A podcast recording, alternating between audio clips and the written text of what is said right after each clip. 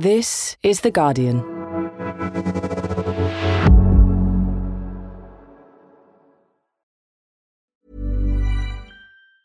Tired of ads barging into your favorite news podcasts? Good news. Ad-free listening is available on Amazon Music for all the music plus top podcasts included with your Prime membership. Stay up to date on everything newsworthy by downloading the Amazon Music app for free or go to amazon.com slash news ad free. That's amazon.com slash news ad free to catch up on the latest episodes without the ads. Science Weekly is supported by BetterHelp. Here's a question.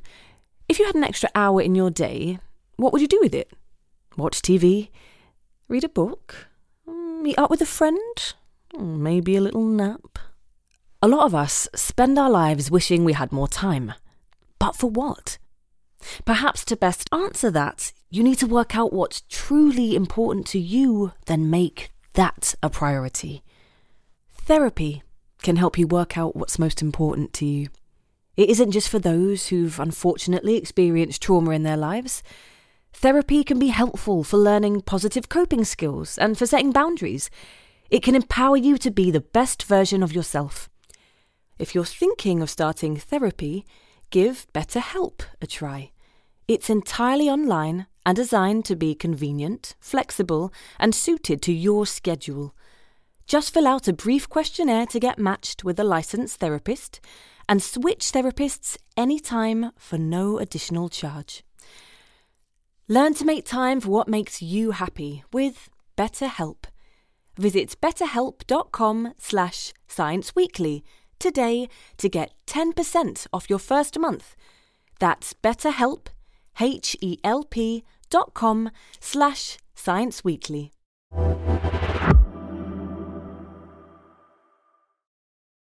Hi, Madeleine here. We're on a break at Science Weekly. We'll be back with some new episodes for you next week. But for now, we're going back to some of our favourites from the year so far.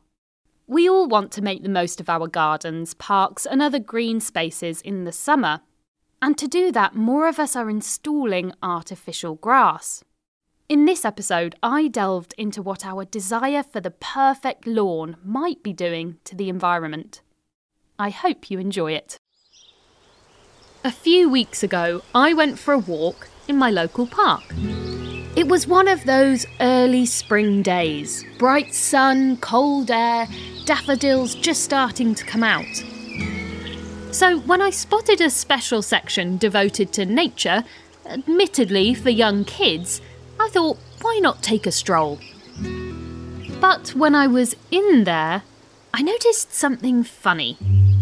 There wasn't actually that much nature in comparison to the rest of the park. I looked down at my feet and realised most of the trail was laid with fake plastic grass. Needless to say, I was surprised and immediately went on social media to call for a ban. I might be in the minority with that opinion though. Fake grass is becoming increasingly popular for keeping green spaces perfectly green. But what are the environmental impacts of our love of fake grass? Could it even be affecting our health? And should we actually be giving up the idea of the perfect lawn altogether? From The Guardian, I'm Madeleine Finlay, and this is Science Weekly.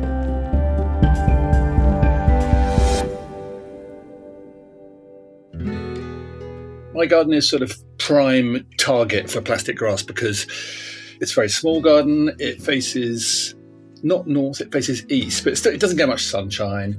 There's a big apple tree. That's Sam Wollaston, a feature writer for The Guardian.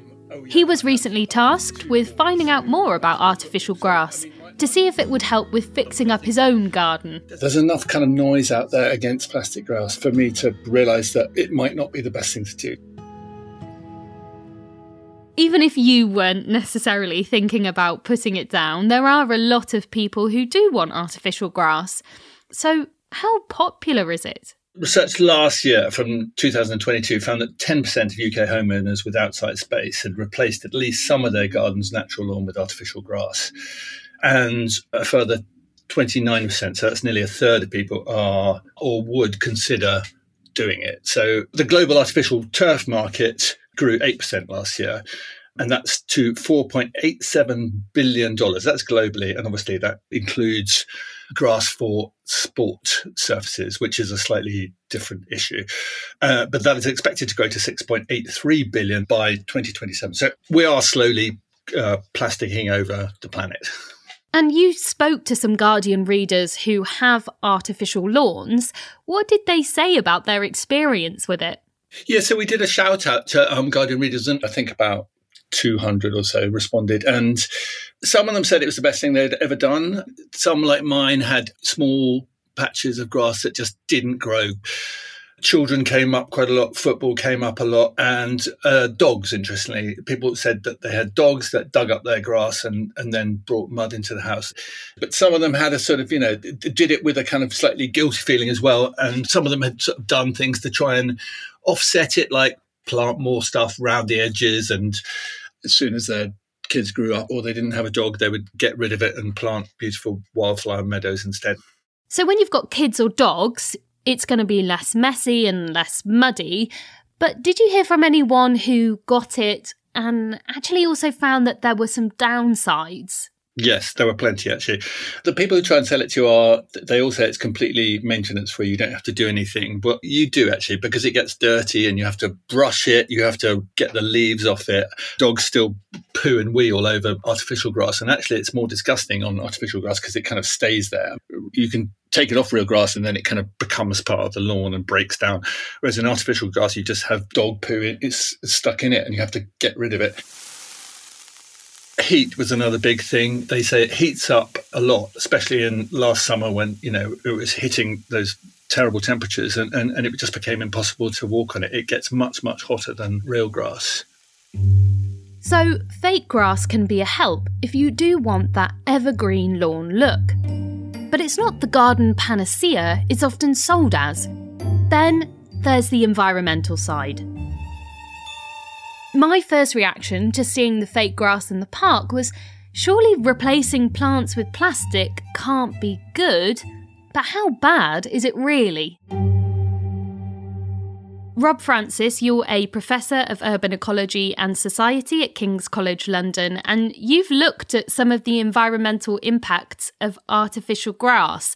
Let's start at the beginning. When this stuff is being made, what do we need to be thinking about there?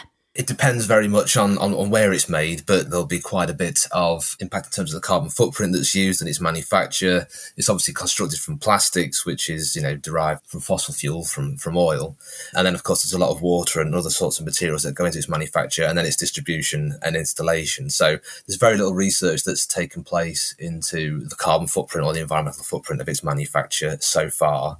So very little is known about that, but of course that is likely to be a significant type of impact. And then there's what artificial grass is made of, because there have been recent reports about the toxic chemicals that are used in some kinds of artificial grass, including forever chemicals, PFAS, and the concerns around the carcinogenic and health impacts those might have. So there's definitely important questions there. But I'd like to ask you about the plastic problem generally, because this has also got to be an issue, right? Yeah, so of course the, the plastic issue is a, a, significant one in terms of the amount of pollution that's released from our use of plastics. Of course, the, the plastic itself has all sorts of potential environmental impacts in terms of not just the, the environmental impact of the lawn, but the microplastics that can be released from the lawn as it wears over time. There's also an issue around things like rubber crumb, but the rubber crumb tends to be associated with the sports pitches, the sort of astroturf, and that's not used so much in domestic lawns. But nonetheless, there is quite a lot of plastic material in that grass that will eventually degrade and start to contribute to the microplastic load in the surrounding urban environment, which of course may have health impacts for people potentially as well. And what about at the end of its life when the grass needs replaced? The recycling issue in terms of the, the life cycle of the grass is a particularly important one because at the minute there isn't any real way of recycling that grass that's being used. When it is removed, it just tends to go to landfill. So that, that plastic isn't really being recycled. Another thing about plastic is that it's waterproof. What do we know about its impact on water absorbency?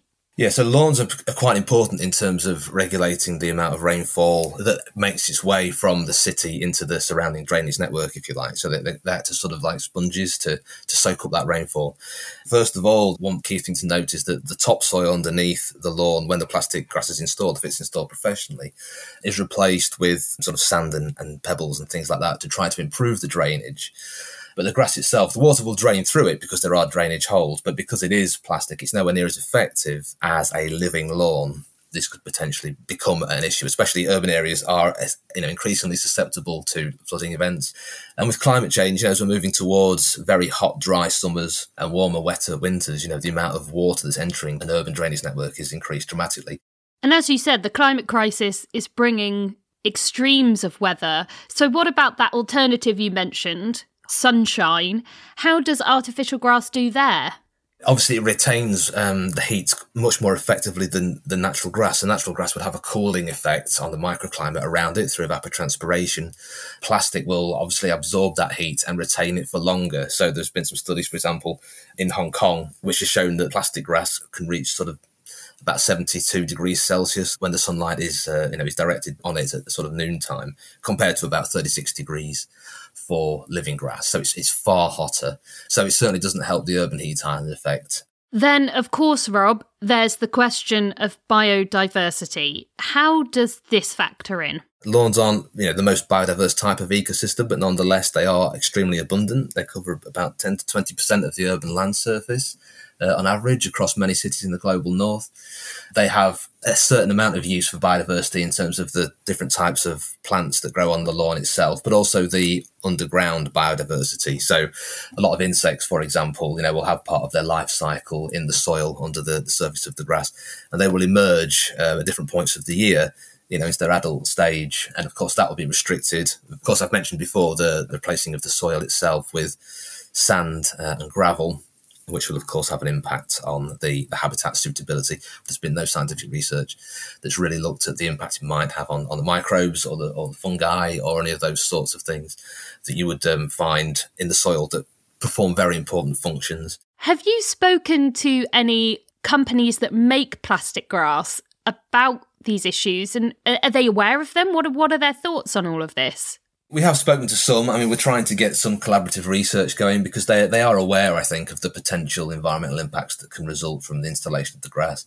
The ones that we've spoken to have been very aware of the, the kind of life cycle and the need to ensure that when it comes time for the grass to be removed, that it could be recycled and that it's designed in ways that might be more environmentally friendly and so on. In some situations, you know, it can transform the use of the garden. If you're elderly or disabled, for example, it could make make sure that you can use it in the way that you particularly like. You don't need to maintain it quite so much. Although that's only partly true because it does require some level of maintenance. You do need to clean plastic grass and so on, but there is huge demand for it. And I think companies are, they are aware of this and they are trying to work with scientists to try to find the best way forward for continued use of the product. Rob, there's obviously a lot more research that needs to be done to quantify exactly what the environmental impacts are, but from everything you've said, maybe there's a bigger question here about the place of lawns, real or fake, in our gardens. If we did away with the idea of needing to have, you know, a nice, neat patch of grass, people might not be so inclined to go for the plastic version. What do you make of that? I would love that um, personally. I don't think there's any need to have uh, a lawn that is comprised mainly of grass, grass monoculture. It's, it's a cultural artifact that we've had for hundreds of years. It's sort of the sort of English pastoral ideal, if you like. It's a mini snapshot of a pastoral English landscape in, in the lawn. But there's lots and lots of other things that could be done. So there's a, a tapestry lawn or a grass free lawn, which is comprised of wildflowers, which can be just as soft, just as usable, and very picturesque. You want more chaotic, complex, wild sort of habitats really in the green space that we have because we're losing green space all the time. Urban areas are, ironically, some of the areas where certain types of species are thriving because the agricultural landscapes have very limited habitat and also there's a, lot of use of pesticides and things like that. But the main component of a garden is the lawn. And if we don't have the lawn, you could replace it with lots of other types of plants, which would create even more habitat for these species. And I think would also allow younger generation, for example, to embrace a, a more wilder type of nature. Um, you know, there's no need for it to be quite as manicured and green and perfect all the time because nature's not like that. Sam, when we really need to improve the state of nature and biodiversity, plastic grass ultimately seems to go against this.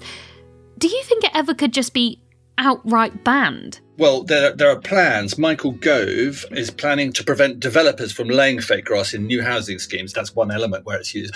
The Chelsea Flower Show also banned fake grass from their displays last year. So there is that kind of uh, tide, I think. Could it ever be banned? It probably should be. I have no idea whether it will be or not. So, going back to your garden, after speaking to the experts, have you decided what to do? So, someone I spoke to uh, was Lynn Marcos. She's the co chair of something called the Society of Garden Designers. And she gave me some ideas like just accepting that not all gardens could have this perfect lawn element to it. And you can plant shrubs, you can have more of a kind of woodland feel to it. And that's something else one of the horticultural people I spoke to talked about. It was about the kind of need to control nature in your garden and be the kind of boss. But actually, you should sort of let go a bit. And, you know, it doesn't matter if things get a bit longer or a bit drier or a bit muddy. That's all part of it. And I think what I will do is I just accept that my grass is a bit of a mess and let it grow longer and love it for what it is. Thanks to both Sam Wollaston and to Professor Rob Francis. We've put a link to Sam's article about fake grass on the podcast webpage at theguardian.com. And that's it for today. The producers were me, Madeleine Finlay, and Ned Carter Miles. The sound design was by Joel Cox, and the executive producer was Danielle Stevens. We'll be back on Thursday. See you then.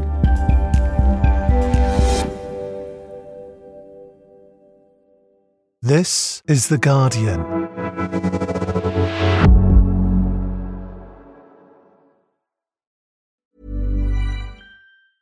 Tired of ads barging into your favorite news podcasts? Good news. Ad-free listening is available on Amazon Music for all the music plus top podcasts included with your Prime membership. Stay up to date on everything newsworthy by downloading the Amazon Music app for free or go to amazon.com slash news ad free. That's amazon.com slash news ad free to catch up on the latest episodes without the ads.